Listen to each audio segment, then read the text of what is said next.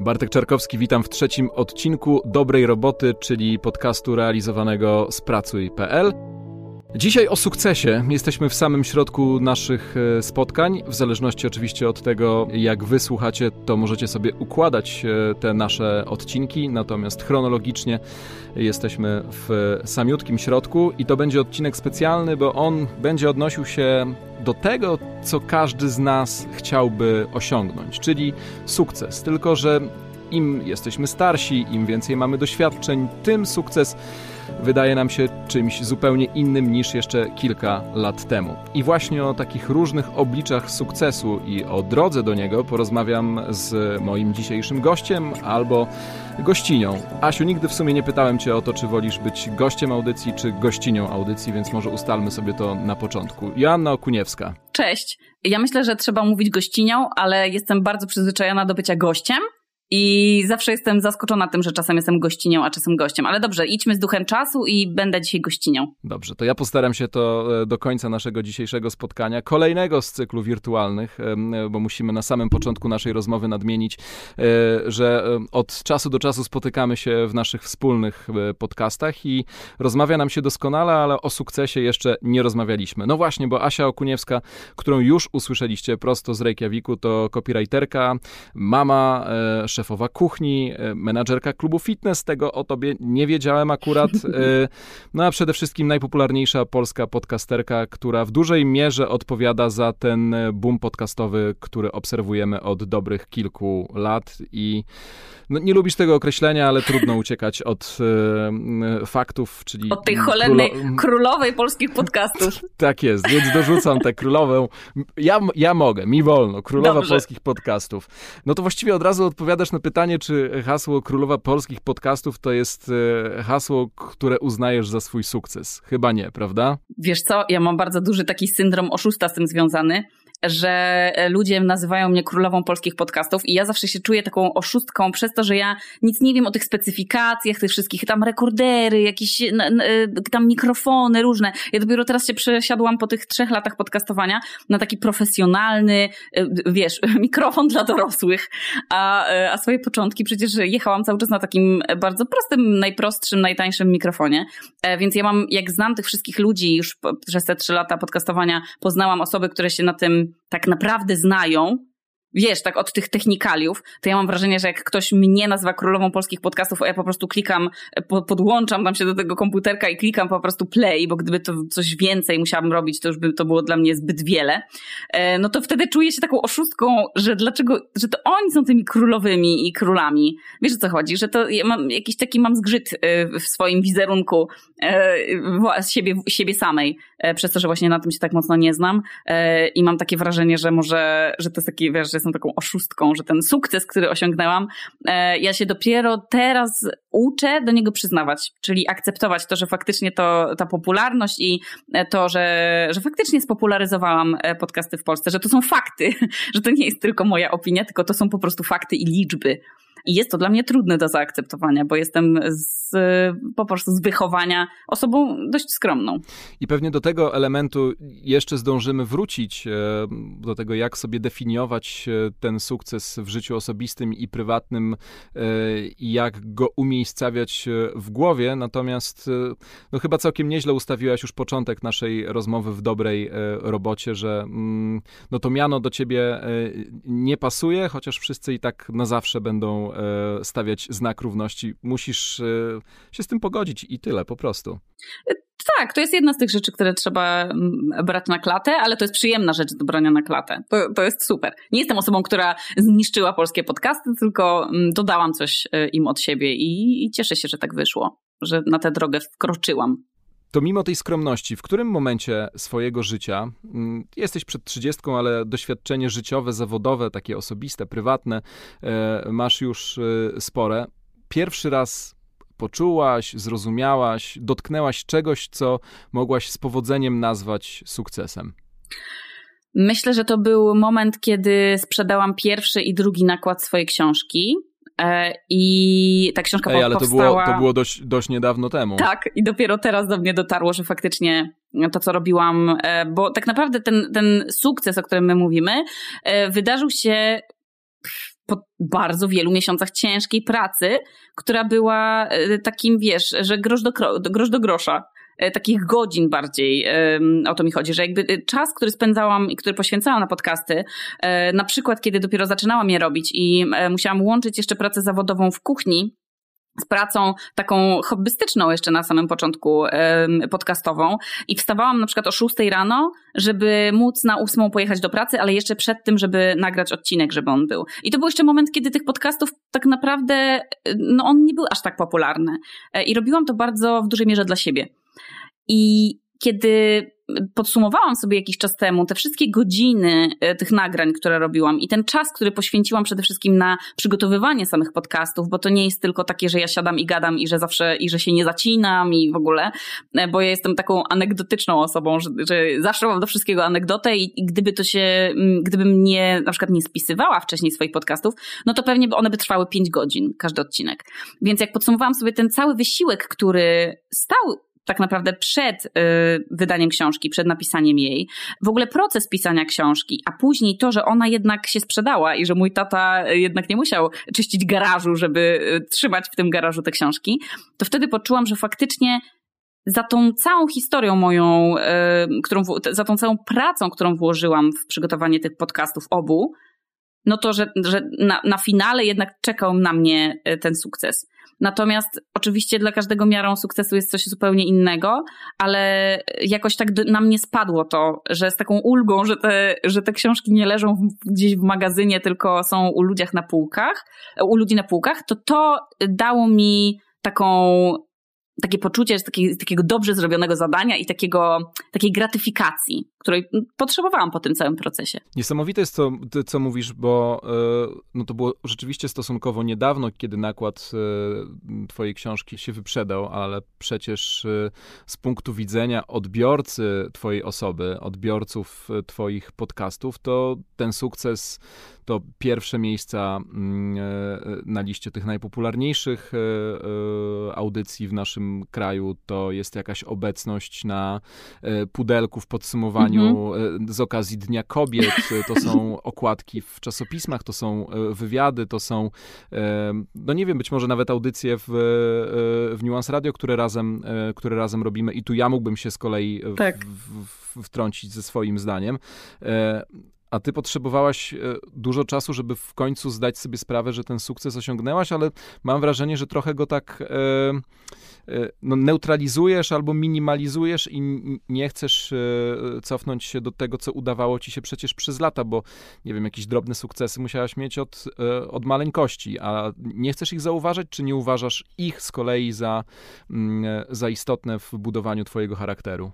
Ja myślę, że ten sukces podcasterski nie był mi tak naprawdę potrzebny, y, że to nie było dla mnie takim wabikiem. To, to wiesz, ja robiłam podcasty, zaczęłam robić dla samej siebie i jakby nie liczyłam tak naprawdę na taki duży wzrost tych y, zainteresowania y, podcastami w Polsce, bo wiedziałam, że one są bardzo popularne w Stanach że ten rynek cały czas się rozwija, że cały czas powstają nowe, ale kiedy ja wkraczałam na ten podcasterski rynek polski, to praktycznie poza jedyn, jednym, jedynym lifestyle'owym podcastem e, Justyny Mazur, który chyba od miesiąca hulał, więc zaczynałyśmy praktycznie w tym samym czasie, e, to nie było tak naprawdę nawet konkurencji. E, więc ja wiedziałam, że to nie jest pole, na którym ja mogę osiągnąć sukces, bo wiedziałam, że jeszcze zanim ten rynek się rozwinie, to to jeszcze minął lata w ogóle. Myślałam, że nikt nie będzie w Polsce słuchał podcastów, bo mi się gdzieś tam ikonka podcastów w ogóle kojarzyła z jakimiś moimi, na starym telefonie już, albo na starym jakimś iPadzie gdzieś tam, jeszcze jak byłam w gimnazjum, była ta ikonka, ale ja w ogóle myślałam, że to jest dla starych ludzi i że tam nie mam co szukać, że nie mam po co tam klikać. Więc ja myślałam, że ludzie będą myśleć w podobny sposób i że jednak na ten czas podcastów w Polsce jeszcze, jeszcze poczekamy. Także ja to robiłam dla siebie i nie oczekiwałam tego, że że ten sukces się pojawi, e, a że ten rynek się rozwinie tak szybko mm, i ten boom faktycznie nastąpi, no to byłam szczerze zdziwiona. I to, że ja teraz mm, faktycznie jestem w stanie się utrzymać e, z pracy podcastera, jest podcasterki jest dla mnie czymś mega komfortowym i, i to jest mega sukces dla mnie, że faktycznie z tego, co robiłam zupełnie bezinteresownie, teraz jestem w stanie zapłacić czynsz i wiesz, iść sobie na kolację ze znajomymi i nie musieć na przykład szybko wracać na macierzyński. Czyli i, i przede wszystkim jeszcze otworzyłam własną firmę całkiem niedawno na Islandii i już tutaj na przykład płacę e, podatki, już nie tylko w Polsce, ale tutaj też. No Więc... i dobra, i to jest, to, to jest e, sukces? Y, y, takiego abstrahując rozwoju. Od, tak. Abstrahując od tego, że, e, że otworzyłaś tą firmę, bo jesteś popularną podcasterką i gościnią dzisiaj dobrej roboty, a przy okazji też pozdrawiamy Justynę Mazur, którą wymieniłaś, ale czy już chociażby samo założenie firmy w obcym kraju, gdzie jest jakaś inna podatkowa nomenklatura, inny język i trzeba przejść przez pewnie jakąś tam internetową, ale mimo wszystko papierkową robotę, to, to nie jest sukces, z no którego potrafisz tak. się cieszyć i otworzyć szampana? Totalnie tak. Ja, ja już, ale wiesz co, ja z tym szampanem i otwieraniem szampanów za świętowanie sukcesu to już się trochę wstrzymałam, bo jakiś czas temu świętowałam sukces, który okazał się, że się musiał cofnąć i musiałam odstrzelić tego szampana, więc ja już tak nie robię. Ale faktycznie to, to był dla mnie bardzo duży krok e, takiego, roz, takiego rozwoju ym, samej siebie jakby poczułam się trochę bardziej dorosła niż, e, niż zazwyczaj, e, bo zazwyczaj też nie potrafię dopilnować, żeby zjeść obiad na czas albo zrobić pranie na czas, więc założenie firmy na Islandii plus to, że musiałam znaleźć księgową i że ona tym wszystkim się zajmuje, bo to logiczne, że ja bym sama tego nie potrafiła zrobić, e, to jest dla mnie duży sukces, bo to jest zupełnie nowy ocean obowiązku jakiegoś, który i takiego ob, ob bycia obywatelem jakiegoś kraju, więc to jest faktycznie dla mnie sukces. W ogóle to, że ja mogę opłacać podatki sam, samodzielnie z własnej pracy, e, a nie poprzez szefa na przykład, to jest dla mnie duży sukces i faktycznie no, jestem teraz na swoim co w życiu bym nie pomyślała, bo z moim charakterem i z tym, jaki ja mam poziom lęku związany z życiem i z niepowodzeniami, to wiesz, nie jest bardzo trudno podejmować takie odważne, dorosłe decyzje, e, zwłaszcza finansowe. Natomiast tutaj jakby faktycznie wszystko się chyba, ten sukces związany jest chyba z tym też, że to wszystko się działo bardzo powoli dla mnie że przez to, że ten rynek podcasterski się otworzył i ja sobie tak, jeszcze nie wiedzieliśmy na czym to polega, jeszcze nie było żadnych współprac, żadnych tam opcji reklamowych, tak naprawdę tylko y, no my byłyśmy pionierkami w tej kwestii y, z Justyną e, i też Marta Nimira, która jest moją e, prywatnie przyjaciółką, ale też e, teraz menadżerką, bo razem założyłyśmy agencję Słucham, która odpowiada za marketing podcastów. To też jest coś zupełnie nowego.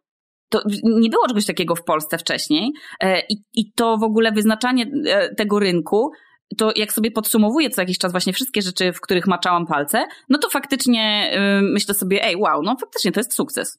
Tylko, że ja może tak na co dzień się nie skupiam na tym, wiesz? Na, na tym myśleniu, czy, czy ja osiągnąłem Wiem, sukces, zdążyłem cię przez ostatnie, przez ostatnie miesiące, co prawda wirtualnie, ale jednak trochę, trochę poznać i no właśnie udowodniłaś w ciągu ostatnich 15 minut, że e, wymieniłaś e, tylko jedno wydarzenie, które było e, według ciebie sukcesem twojego życia, ale już trochę umiem pociągnąć cię za język i okazuje się, że jednak jest tych sukcesów trochę więcej. Ponieważ mam wrażenie, że zgrabnie ominęłaś moje pytanie. Które? Sprzed, sprzed 3-4 minut.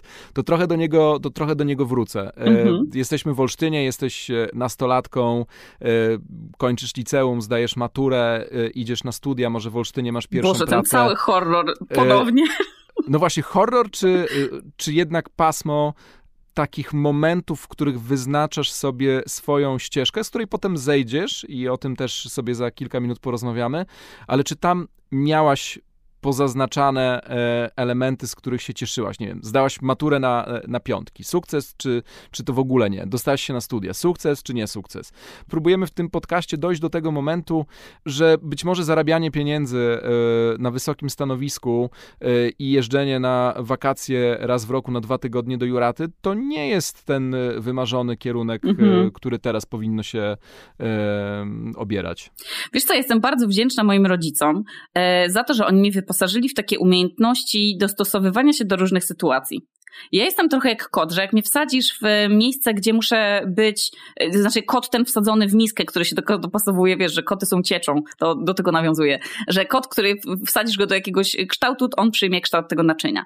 I faktycznie ja mam trochę tak, że jak idę do pracy, w której muszę być bardzo kreatywna i od A do Z, to ja się do tego faktycznie jestem w stanie zmusić ale jestem bardzo zła w pracy od, od godziny do godziny, e, co już zdążyłam poznać e, samą siebie na tyle, żeby, żeby wiedzieć to. E, I ta taka umiejętność bycia elastyczną też w tym, żeby rezygnować z niektórych swoich planów. Bo wiesz, jak ja byłam w liceum e, i zdawałam e, maturę i zdawałam na maturze biologię, to ja w ogóle bardzo marzyłam, żeby tym e, mikrobiologiem zostać, bo ja chciałam iść na mikrobiologię, chciałam robić szczepionki, wymyślać jakieś antybiotyki, wiesz, być naukowcem. To jest dla mnie niesamowite, że ja się przygotowywałem do rozmowy z tobą, jak trafiłem na tego mikrobiologa, zważywszy jeszcze na, na sytuację pandemiczną, która... Tak, to byłby strzał w dziesiątkę, to, że co? Ty, że ty byłabyś tą ekspertką zapraszaną przez jedną, drugą, trzecią telewizję od marca zeszłego roku i że nie słuchalibyśmy e, tu Okuniewskiej i idiotek, tylko widzielibyśmy cię w kitlu mówiącą, no tak, wirus delta to teraz jest tak. najgroźniejsza z odmian, proszę Na państwa. szczęście do tego nie doszło, bo ja mam fatalną pamięć.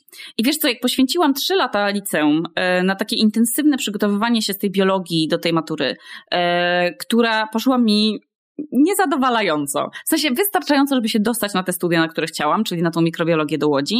Natomiast na pewno mniej miałam wyższe oczekiwania, tak powiem.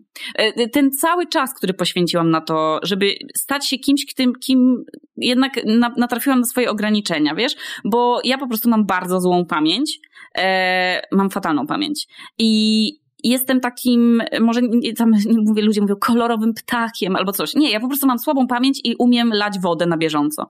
Więc jak na polskim można było lać wodę na bieżąco i tam wymyślać y, jakieś postaci literackie, czy tam coś nakłamać w, wypra- w wypracowaniu, y, to to mi się udawało tak prześlizgiwać i nawet dostawać super stopnie. Natomiast, więc takich kreatywnych rzeczy naprawdę mam, y, uważam, dobry, dobrą zajawkę też na takie jakieś wymyślanie i tworzenie historii w ogóle.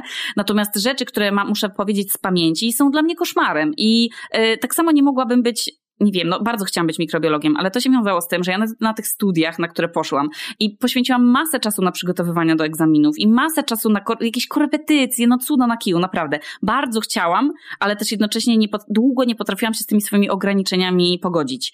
I kiedy doszłam już do takiej ściany, do, byłam na trzecim roku, już e, zaczynałam pisać pracę licencjacką, ale zdałam sobie sprawę z tego, że to mi w ogóle nie odpowiada że ja każdy egzamin muszę zaliczać po trzy razy, że muszę błagać o te kolejne terminy, że, że widziałam siebie w ogóle oczyma wyobraźni w jakimś w walce o te, wiesz, o te stanowiska. Też to nie jest bardzo łatwa praca i też miejsc, gdzie mikrobiolog po studiach może znaleźć pracę bez jakichś dodatkowych jeszcze studiów jest bardzo mało i zaczęło mnie to przerażać w którymś momencie. Więc ta elastyczność, którą, w którą wyposażyli mnie rodzice, e, mówiąc, że spokojnie, no jeżeli nie chcesz kończyć tych studiów, no świat się nie wali, nie? Jakby nie, nie masz, no trudno, no to nie skończysz tych studiów, to sobie znajdziesz coś innego. Ja jestem bardzo wdzięczna, że potrafiłam, miałam przede wszystkim, no to, już depresja mnie sięgnęła i musiałam zrezygnować z tych studiów, bo ich nie skończyłam właśnie dlatego, ale szukałam jakiejś alternatywy, bo uznałam, że ej, no dobra, nie mogę być mikrobiologiem, ale muszę gdzieś pracować, no w sensie pieniądze trzeba zarabiać, tak jak jeść śniadanie. E, wczoraj byłam na kawie z koleżanką i ze znajomą, e, która zresztą jest też bardzo znaną e, podcasterką, chyba nawet jeszcze przede mną, jest to Ola Budzyńska, pani swojego czasu i ona mi powiedziała po prostu takie zdanie, no pieniądze trzeba zarabiać, no tak jak jeść śniadanie. I ja sobie zdam sprawę z tego, że muszę znaleźć inną pracę, no przecież nie mogę być mikrobiologiem. I tak właśnie tułałam się od pracy do pracy, korzystając z tej elastyczności. I to jest sukces moim zdaniem taki życiowy, który, który znaczy to, to coś, co mi umożliwiło dojście do sukcesu, ale też osobisty sukces, że masz taką cechę charakteru jak ta elastyczność to odhaczamy kolejny sukces i, i zobacz, e, już trzeci albo, e, albo czwarty. No to lecimy do tego zarabiania pieniędzy i do twojego życia e, zawodowego, które rozpoczęłaś po tym prywatnym, no takim psychicznym sukcesie, takiej siły, która, która pozwoliła ci się podnieść i, i wybrać jakiś inny kierunek. I tutaj na pewno to jest, tak jak mówisz, również zasługa twoich rodziców, bo takie wsparcie się bardzo, bardzo liczy. Twoja droga zawodowa i mm, sukcesy na niej, a potem te decyzje, które spowodowały, że jesteś tu, gdzie dzisiaj, yy, gdzie dzisiaj jesteś. Ja w ogóle bardzo wcześnie zaczęłam pracować. Pierwszą pracę, jaką pamiętam, to było roznoszenie ulot, nie, zbieranie truskawek. Wytrzymałam tam 4 godziny, dostałam jakieś 5 złotych. E, byłam wtedy w podstawówce e, i była to praca w pełnym upale. Nigdy więcej, podziwiam ludzi, którzy pracują na jakichś plantacjach albo przy zbieractwie. Jest to koszmarnie trudna praca, nawet dla dziecka, które... Ja uważam, że w ogóle nie doceniamy pracy fizycznej tak. E, w XXI wieku. Oczywiście. A jest to rzecz niezwykle potrzebna. Arcytrudna i... też. Arcytrudna i, i, i i trzeba mieć szacunek dla, e, dla pracy fizycznej i Totalnie. dla tych, którzy się na nią Zwłaszcza, że ja później wróciłam przecież do pracy fizycznej, o czym zaraz opowiem.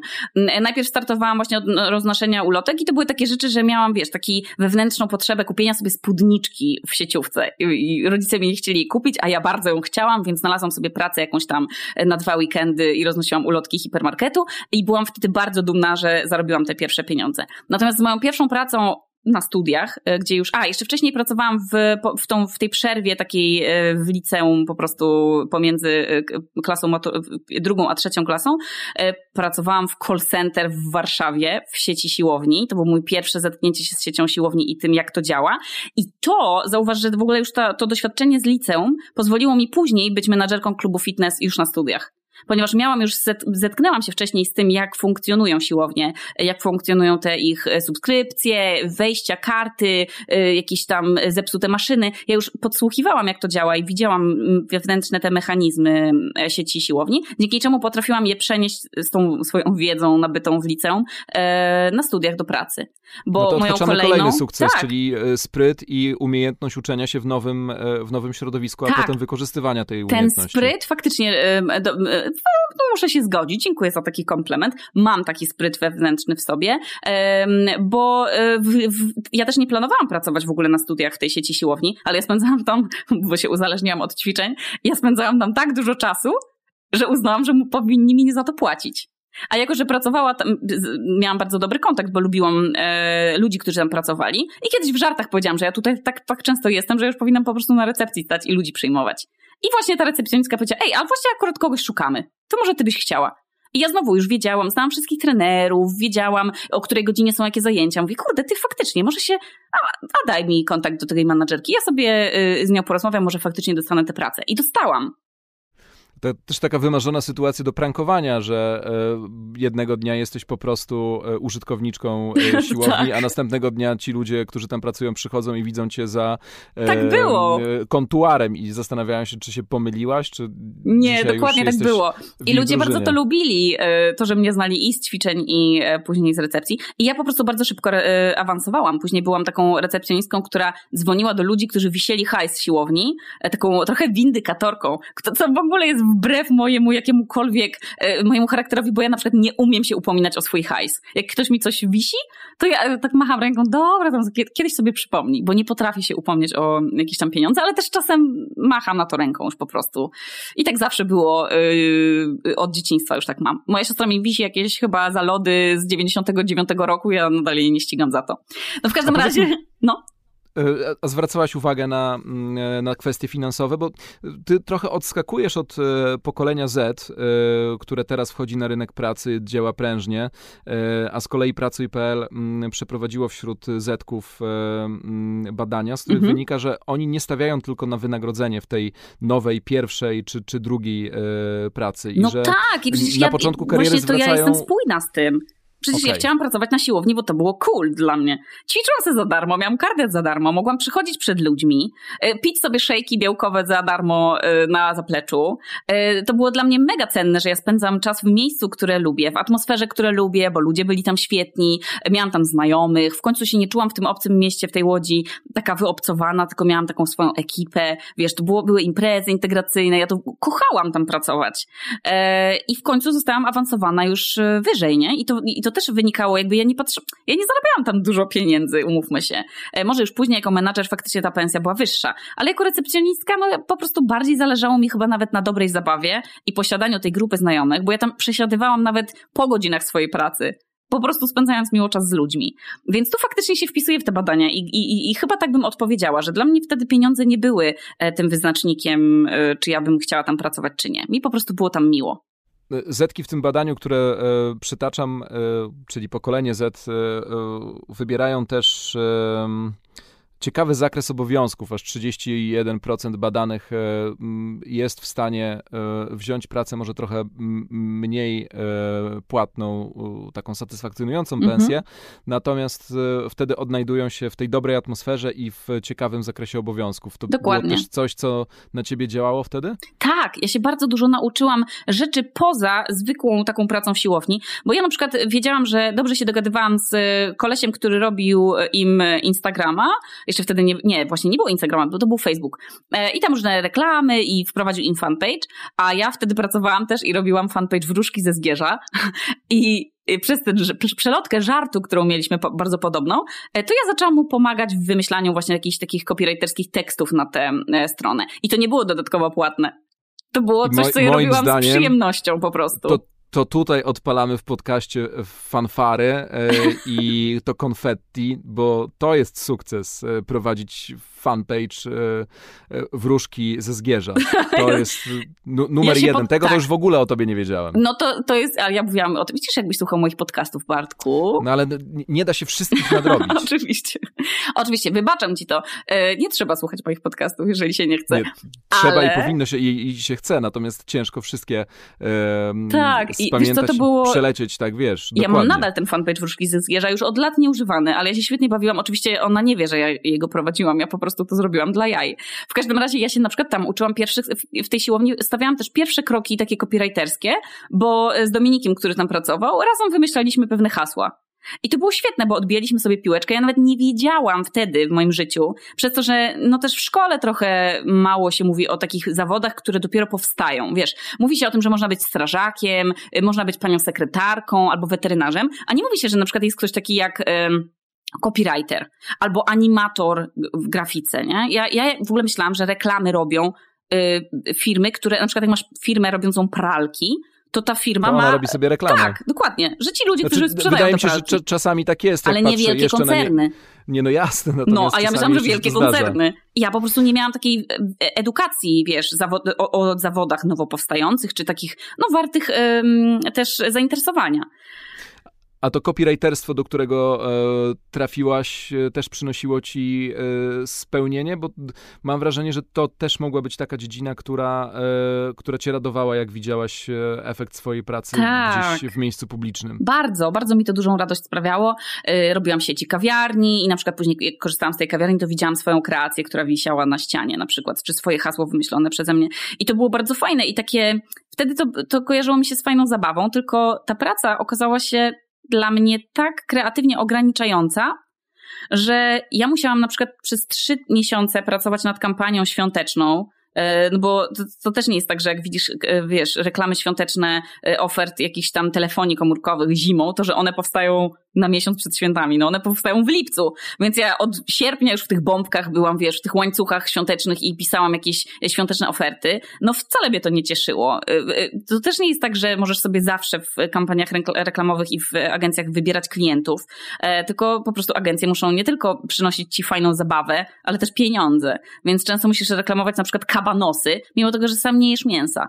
Więc ta praca była dla mnie taka, ona była fajna, była, w ogóle była bardzo, z jednej strony była bardzo lightowa, z tego powodu, że nie miałam takich normowanych godzin pracy, że musiałam być o 8.30 w pracy, tak jak pracowałam, musiałam otworzyć klub y, i być na recepcji o, nie wiem, na przykład o 7, a w ogóle byłam menadżerką tej siłowni, która była całodobowa, więc nawet w nocy musiałam odbierać telefon o tym, że sauna płonie na przykład, bo był jakiś pożar w saunie. Także y, praca od y, godziny do godziny, no to praca w reklamie do nich nie należy.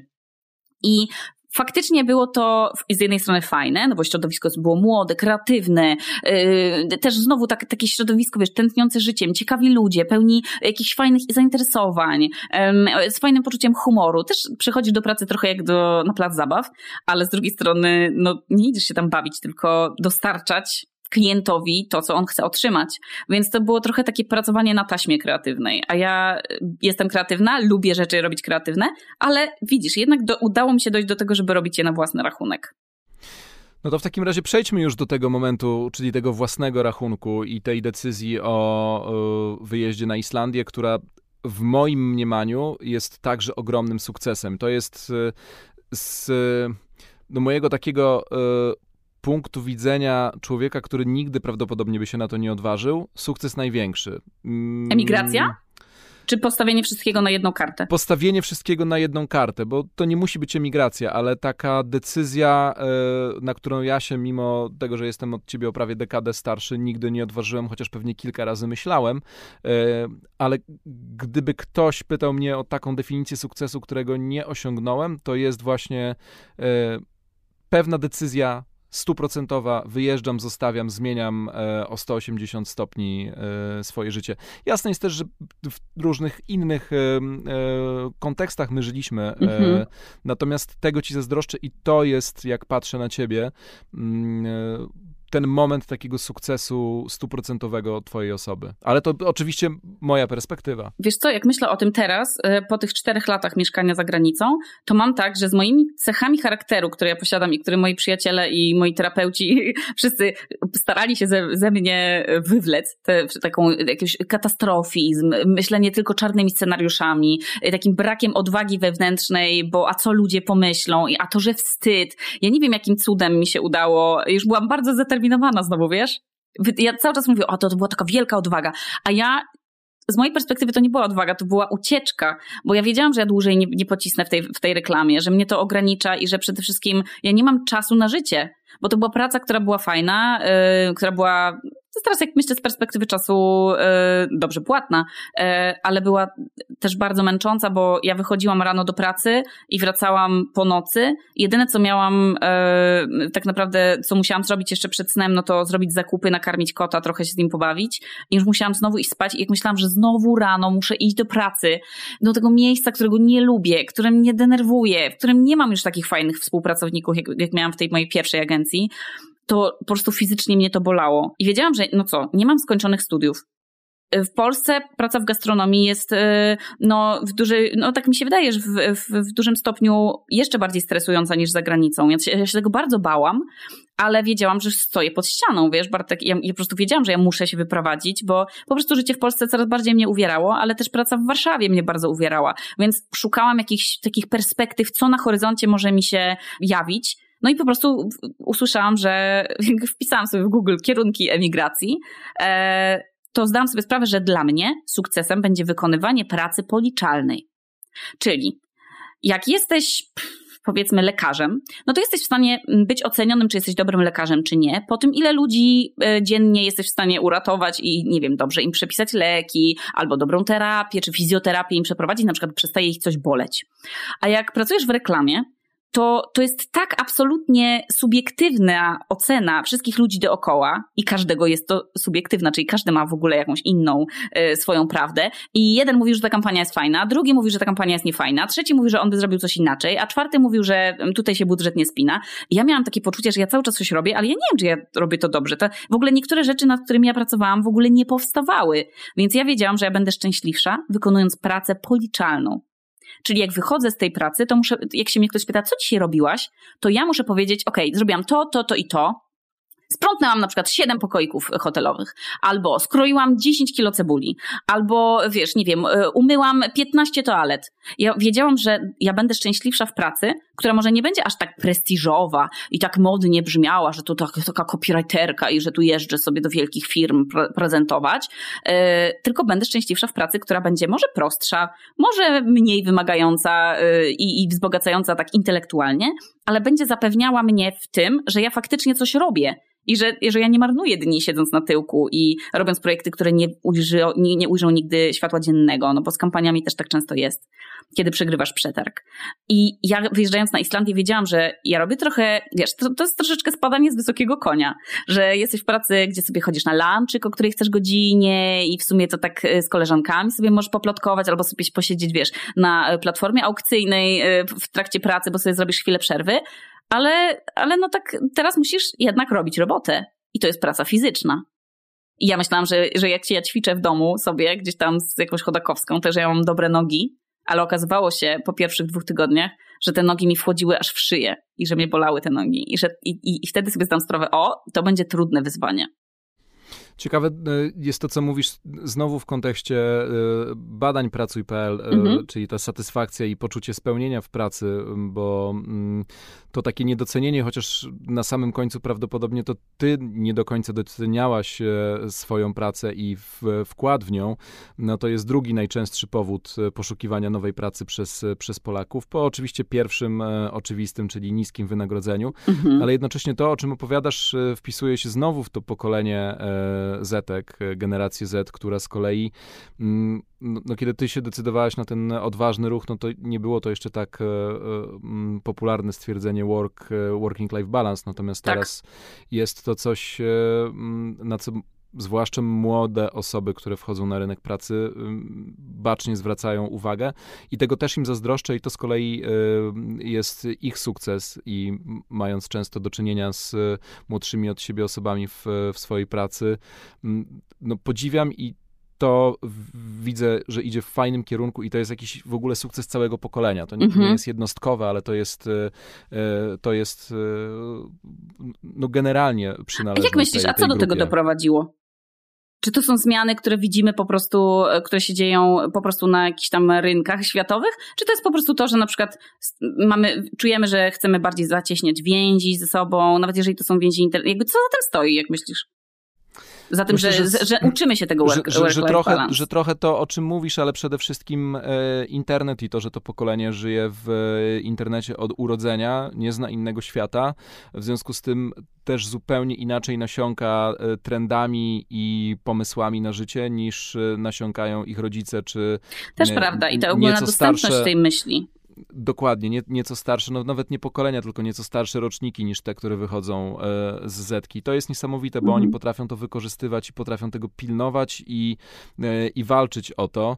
E, I to w sumie jest taki fajny wątek, Asia, który jeszcze powinien się w tej naszej rozmowie pojawić. Czy to właśnie nie jest nowe pojęcie sukcesu w rzeczywistości popandemicznej, czyli tego sukcesu, który wyrasta właśnie z zainteresowania swoją osobą i współ dzielenia pracy z życiem prywatnym na zasadach, o których e, my zdążyliśmy niekiedy zapomnieć. Tak, jeszcze zobacz, że w pandemii musisz jeszcze dbać o to, żeby sobie ten work-life balance zrobić w mieszkaniu żeby sobie wyznaczyć przestrzeń, w której nie chodzisz w gaciach cały dzień e, i nie leżysz i nie pracujesz na leżąco, tylko żeby się faktycznie zmobilizować, ustawić sobie jakieś biureczko czy coś, e, bo jeżeli pracujesz z domu, no to to nie może być też tak, że jakby musisz się trochę też zmusić do tego, żeby to była praca, a nie tylko y, leżenie na kanapie w, w, w betach, jak to mówi mój tata, i korzystanie z laptopa, e, bo, no bo to wtedy czujesz, że się rozleniwiasz i bardzo trudno mi się na przykład jest skupić w takiej pracy.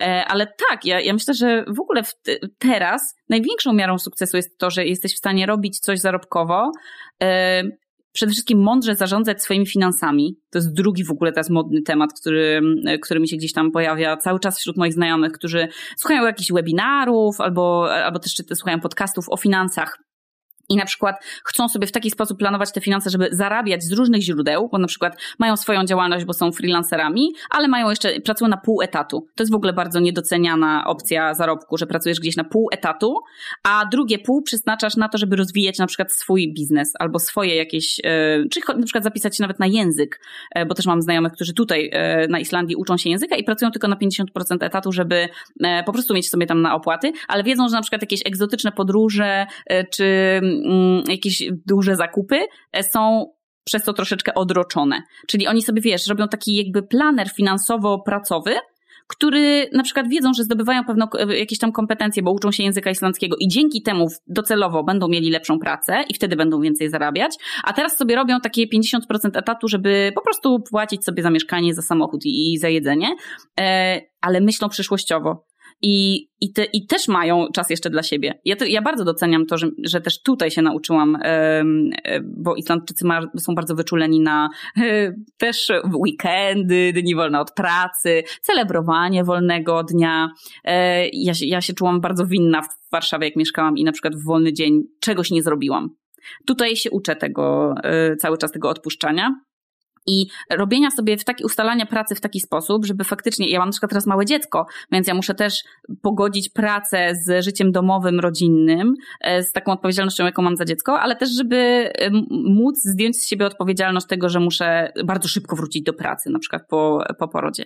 Ja myślę, że to jest bardzo trudne, to, to ten balans, zachowanie w ogóle balansu e, pomiędzy pracą a życiem osobistym i też zerwanie z tą taką opinią naszych rodziców, że robimy na przykład za mało bo sobie robimy, mm, na przykład pomiędzy studiami a... Opinia nie, a tylko, nie tylko rodziców, ale Tak, ale no, tego pokolenia starszego, że robisz za mało, albo za mało zarabiasz, za mało pracujesz, e, ale też na przykład jak chcesz sobie zrobić wolne pomiędzy liceum a e, maturą a studiami, co uważam, że jest w ogóle bardzo fajnym, wzbogacającym doświadczeniem dla wielu osób, e, no to, że to jest rok zmarnowany, no bo nie, nie robisz nic na przykład w tym roku, nie?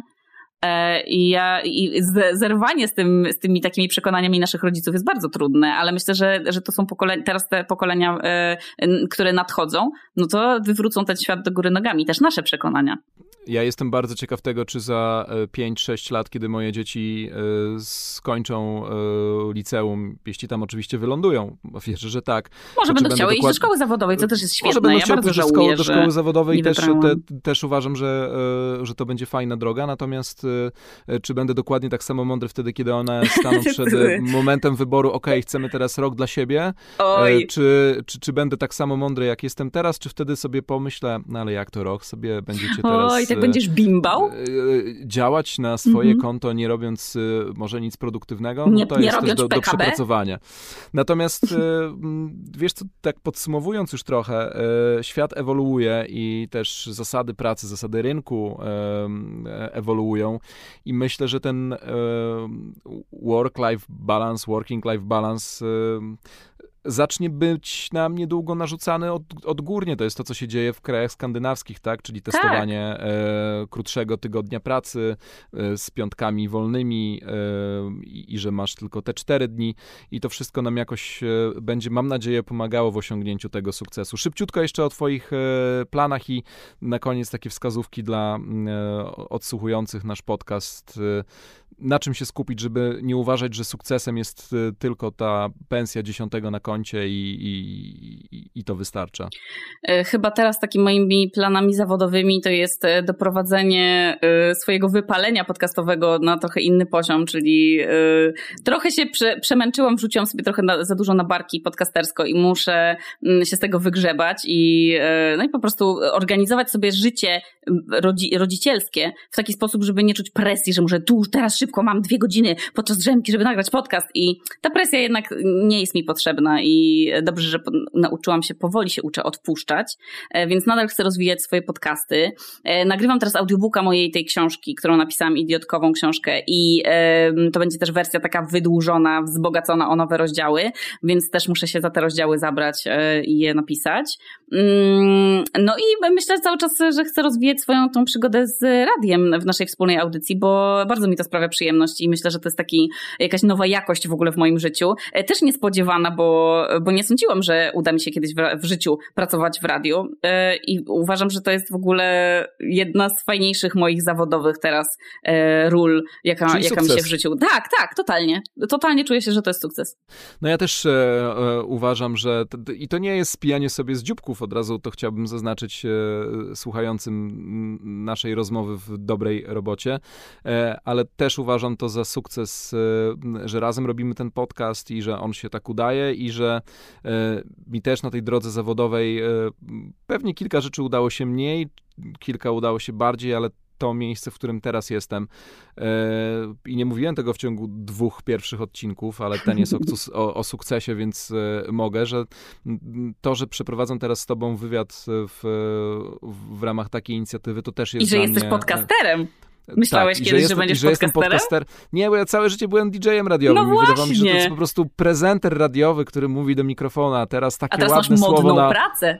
Dokładnie, takie ładne słowo na określenie mojej, e, mojej pracy, mojego zawodu podcaster i to, mm -hmm. też jest, e, to też jest sukces, ale ja na przykład odnajduję go gdzieś tam w, w swoim życiu rodzinnym i w e, tym, że byłem tu i tam, o, na przykład podróże to też jest e, dla mnie e, strasznie ważne, jeśli e, potrafisz sobie zaplanować e, życie tak, żeby odnaleźć czas na, na podróże i trafiać w nowe miejsca. To jest jakiś e, sukces, jeśli docierasz gdzieś, gdzie wydawało ci, jak, tak. jak kiedyś, powiem ci szczerze, jak ja sobie kiedyś pomyślałem, że e, polecę do Nowego Jorku, to wydawało mi się to czymś niewiarygodnym. Jak ja polecę do Nowego Jorku? Mhm. A potem poleciałem e, najpierw raz, potem drugi raz e, zawodowo, a potem e, półzawodowo, częściowo prywatnie i byłem w tym Nowym Jorku i to uznawałem za swój sukces, że to jest jakaś rzecz no dla mnie nieprawdopodobna, ale właśnie sobie stoję na Brooklyn Bridge i no ja, to jest jeszcze się, że takich rzeczy też powinniśmy się uczyć e, Totalnie. I, i doceniać i odnajdywać je jako sukces, że nie zawsze tylko życie zawodowe, a w życiu zawodowym możemy mieć tych ścieżek pięć, a dopiero Dokładnie. szósta da nam to takie spełnienie i, e, i zadowolenie na całej linii. I też, wiesz co, takie może nie przywiązywanie się do tego, że ty musisz swoją, że ta praca nie definiuje ciebie. To jest coś, co, to jest, taka moja praca, w ogóle moja rada dla osób, które słuchają i na przykład jeszcze nie mają, nie są do końca zadowolone ze swojej ścieżki zawodowej. To, co ja na przykład najbardziej wzbogacające dla mnie w pracy w gastronomii było to, że w końcu nikt się mnie nie pytał w ogóle, jakby nie gadaliśmy w pracy o pracy. Ludzie mi zadawali pytania, a co ty lubisz robić e, po pracy? Bo okazało się, że na Islandii, jak pracujesz na przykład w gastronomii, no to to niekoniecznie masz, jakby to nie jest definicja ciebie, ponieważ ludzie mają czas po pracy. Właśnie ten work-life balance, o którym mówiliśmy, że okazywało się, że ja kroiłam cebulę z koleżanką obok, która była na przykład instruktorką jogi i to była jej jakby zajawka. Ona nie zarabiała, nie miała jakichś legitnych na to papierów, ale y, tak bardzo interesowała się jogą, że była w szkole jogi i, y, i była już startowała jako y, instruktorka. Jeszcze inna dziewczyna, z którą pracowałam w gastronomii, była stewardessą od czasu do czasu, bo zrobiła sobie jakiś tam kurs na Islandii i sobie od czasu do czasu latała. A jeszcze inna moja szefowa, e, z którą pracowałam w pierwszej swojej e, gastronomii, czyli w takiej wegańsko-bezglutenowej knajpie, e, była malarką i po prostu sobie po pracy. I ona się definiowała tym, że ona nie mówiła, że o, wiesz co, cześć, jestem Klem i pracuję jako, nie wiem, y, szef kuchni. Ona się definiowała tym, że ona jest malarką. I ja teraz, gdybym ponownie y, mogła zacząć tę przygodę w gastronomii, y, ale też w ogóle swoją, swoją taką życiową, y, życiowy start w, prac, w pracę, to wiedziała, jakby pomyślałabym o tym w ten sposób, że może to być tylko etap w moim życiu, ale to jest, to jest, to jest, to jest ten cytat, że po prostu trzeba zarabiać pieniądze, tak jak jeść śniadanie.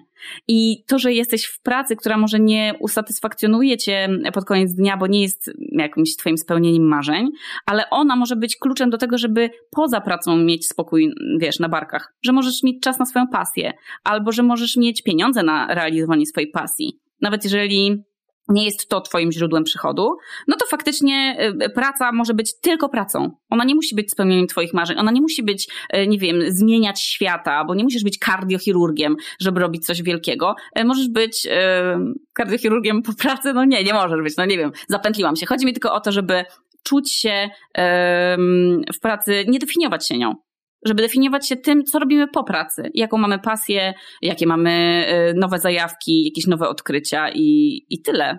Nie musimy być wszyscy, wiesz, wielkimi paniami w korporacjach albo właścicielami swoich biznesów, bo też nie każdy chce mieć swój biznes i nie każdy się do tego nadaje możemy też być i możemy e, osiągnąć tam spełnienie zawodowe, Oczywiście. sukces i być, e, i być radosnym. Myślę, Natomiast że trzeba tych, próbować. Tych dróg, tych dróg jest bardzo dużo i właśnie dopóki macie możliwość, to, to próbujcie, tym bardziej jeśli czujecie, że, e, że musicie.